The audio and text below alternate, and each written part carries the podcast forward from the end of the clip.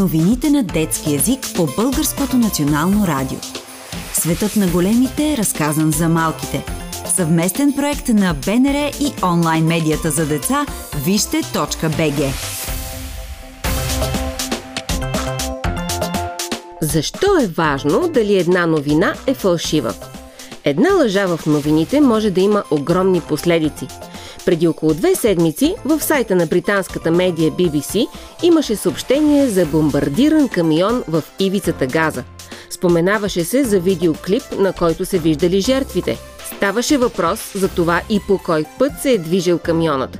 Към това съобщение журналистите бяха добавили всички начини, по които са използвали да проверят дали клипът не е бил подправен. Снимки на същия камион в друг час от друг източник – Проверка дали светлината в същия ден и час, в който би трябвало да е заснет клипът, е падала точно така. Проверка дали същите кадри не са от нещо друго, излязло по-рано в интернет. И така нататък. Чак тогава BBC си позволи да публикува новината. Тези проверки са важни, защото новините не са само информация, която хората чуват и забравят. Те предизвикват реакция – когато има новина за загинали невинни жертви, много хора се възправят в тяхна защита. Когато новината е истина, това е търсене на справедливост. Ако е фалшива, това ще значи, че са подведени. Залозите са наистина големи. Наскоро в българското пространство се заговори за изнасяне на определен код на машините за гласуване. Някои политици казаха, че това прави гласуването с машини невалидно. Други казаха, че не е така и става въпрос за фалшива новина. Тоест кодът трябва да бъде общо известен.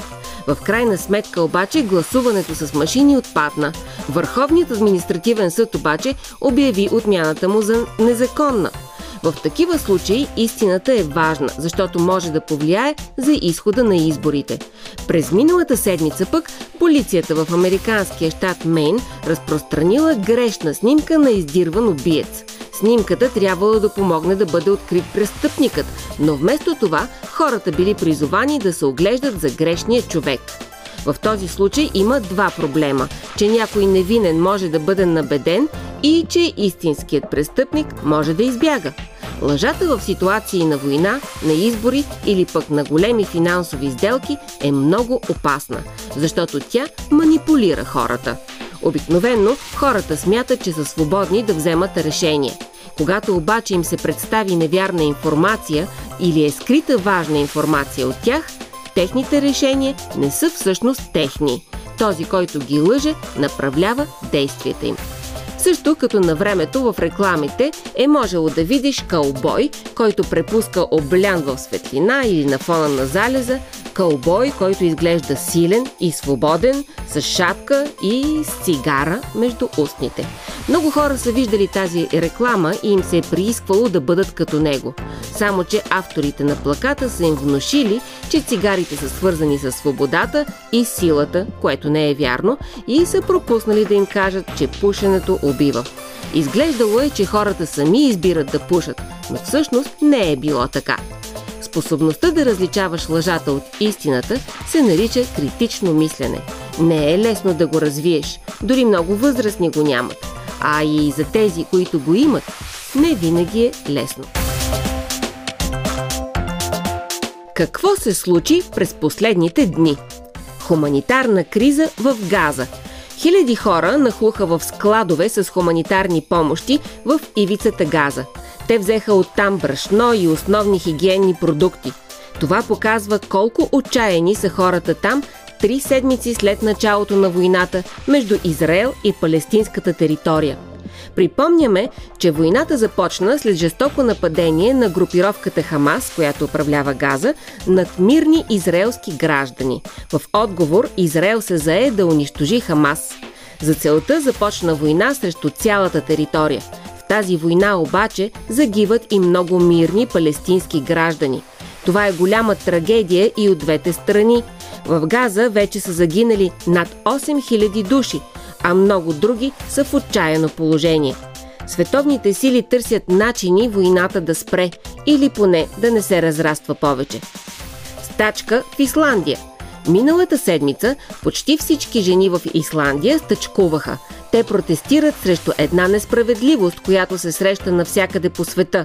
За една и съща работа жените получават по-малко от мъжете. Затова исландките обявиха стачка.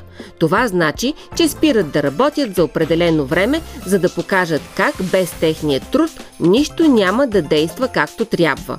И наистина, жените заемат работни места от медицински сестри и учителки до министър-председателката на Исландия, която също е жена – и също участва в стачката, защото това, че тя самата е успяла, не означава, че няма нужда да забелязва несправедливостта към другите. Това се нарича солидарност. Местни избори в България. У нас се проведоха избори за кметове и общински съветници. Тези избори определят кой град от кого ще бъде управляван – от кметовете зависят неща като поддръжката на града, например състоянието на улиците, общинските училища и детски градини, та до сигурността на различните квартали. По-големите градове имат един кмет на целия град и няколко районни кметове на отделна група квартали. Общинските съветници пък са тези, които гласуват да бъде или да не бъде прието дадено решение на кмета. Те са нещо като градски парламент – на някои места в страната предстои балотаж. Това се случва, когато никой кандидат не е получил достатъчно гласове, за да бъде избран.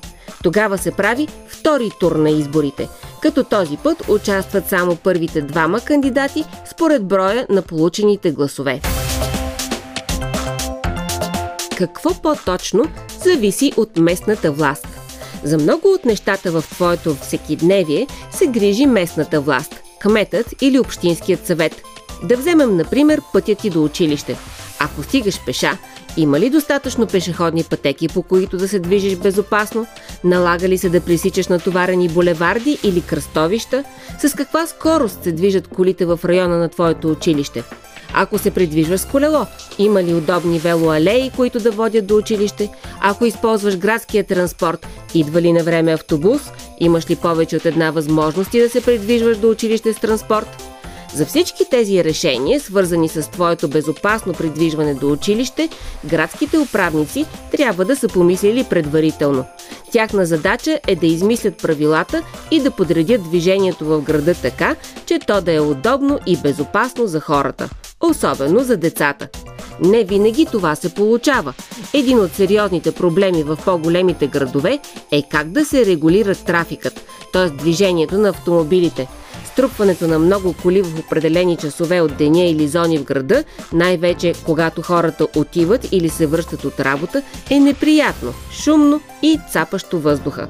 Местната власт е тази, която трябва да предложи решения – как да подреди движението в града така, че да не се получават задръствания в определени части на града.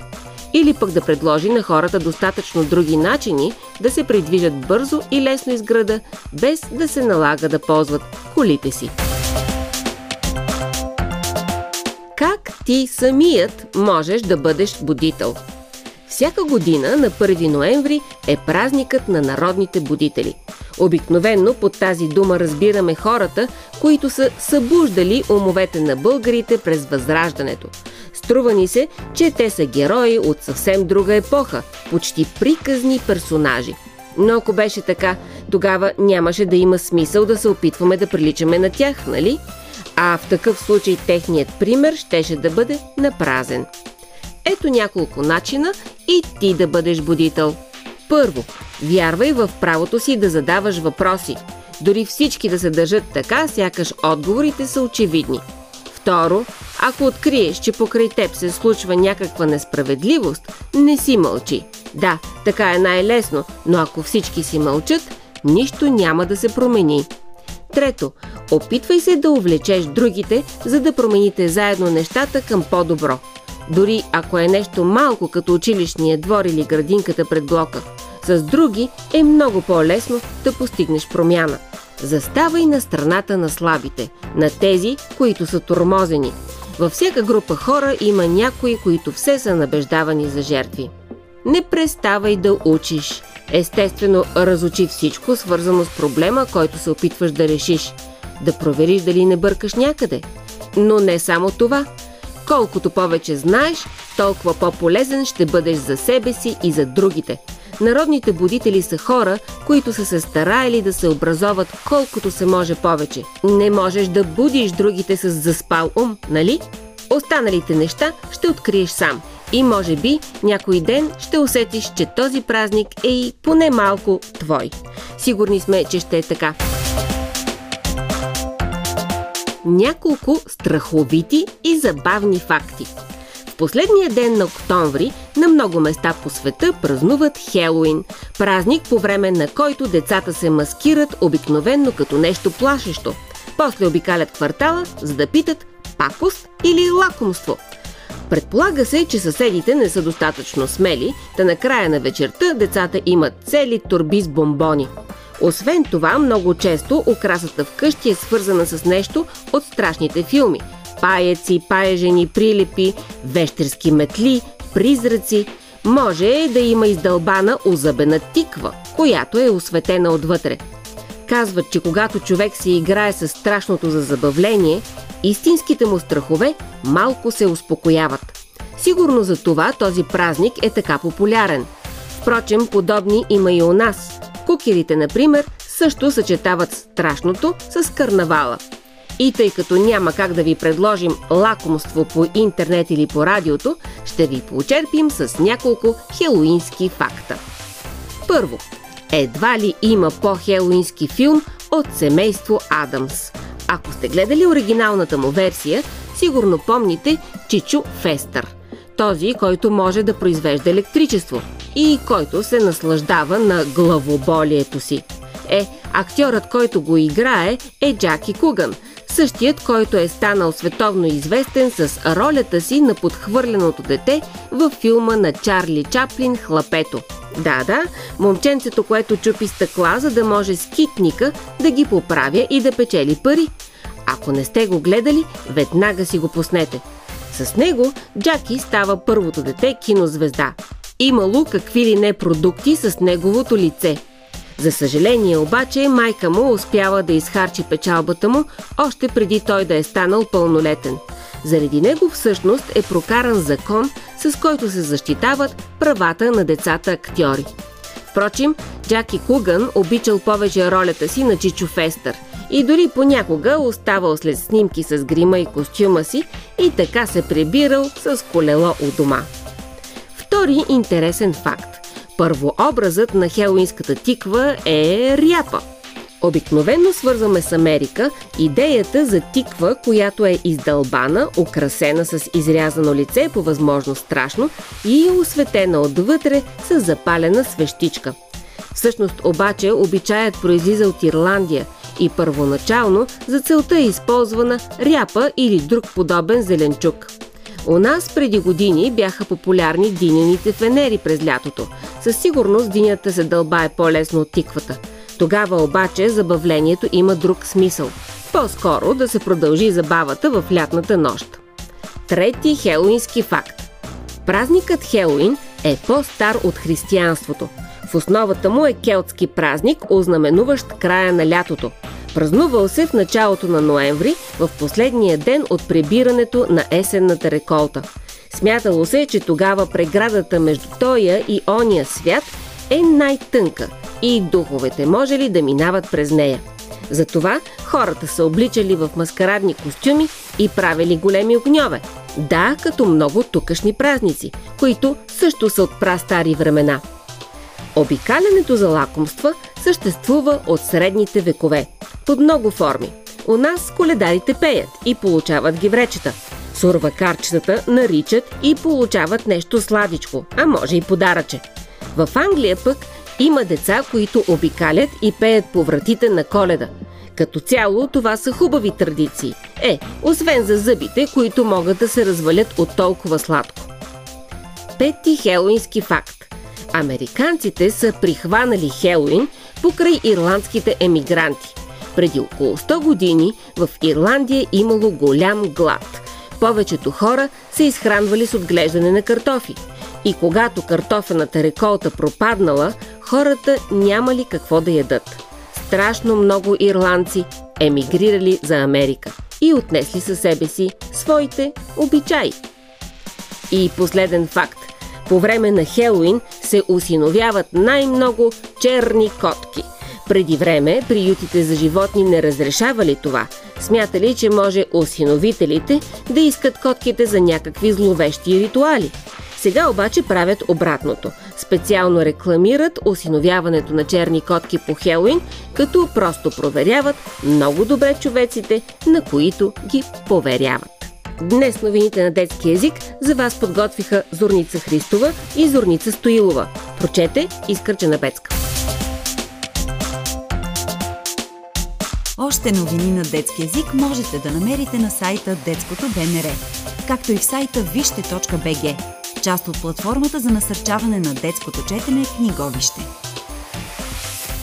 Вие слушахте едно съвместно предаване на Българското национално радио и фундация Гутенберг 3.0.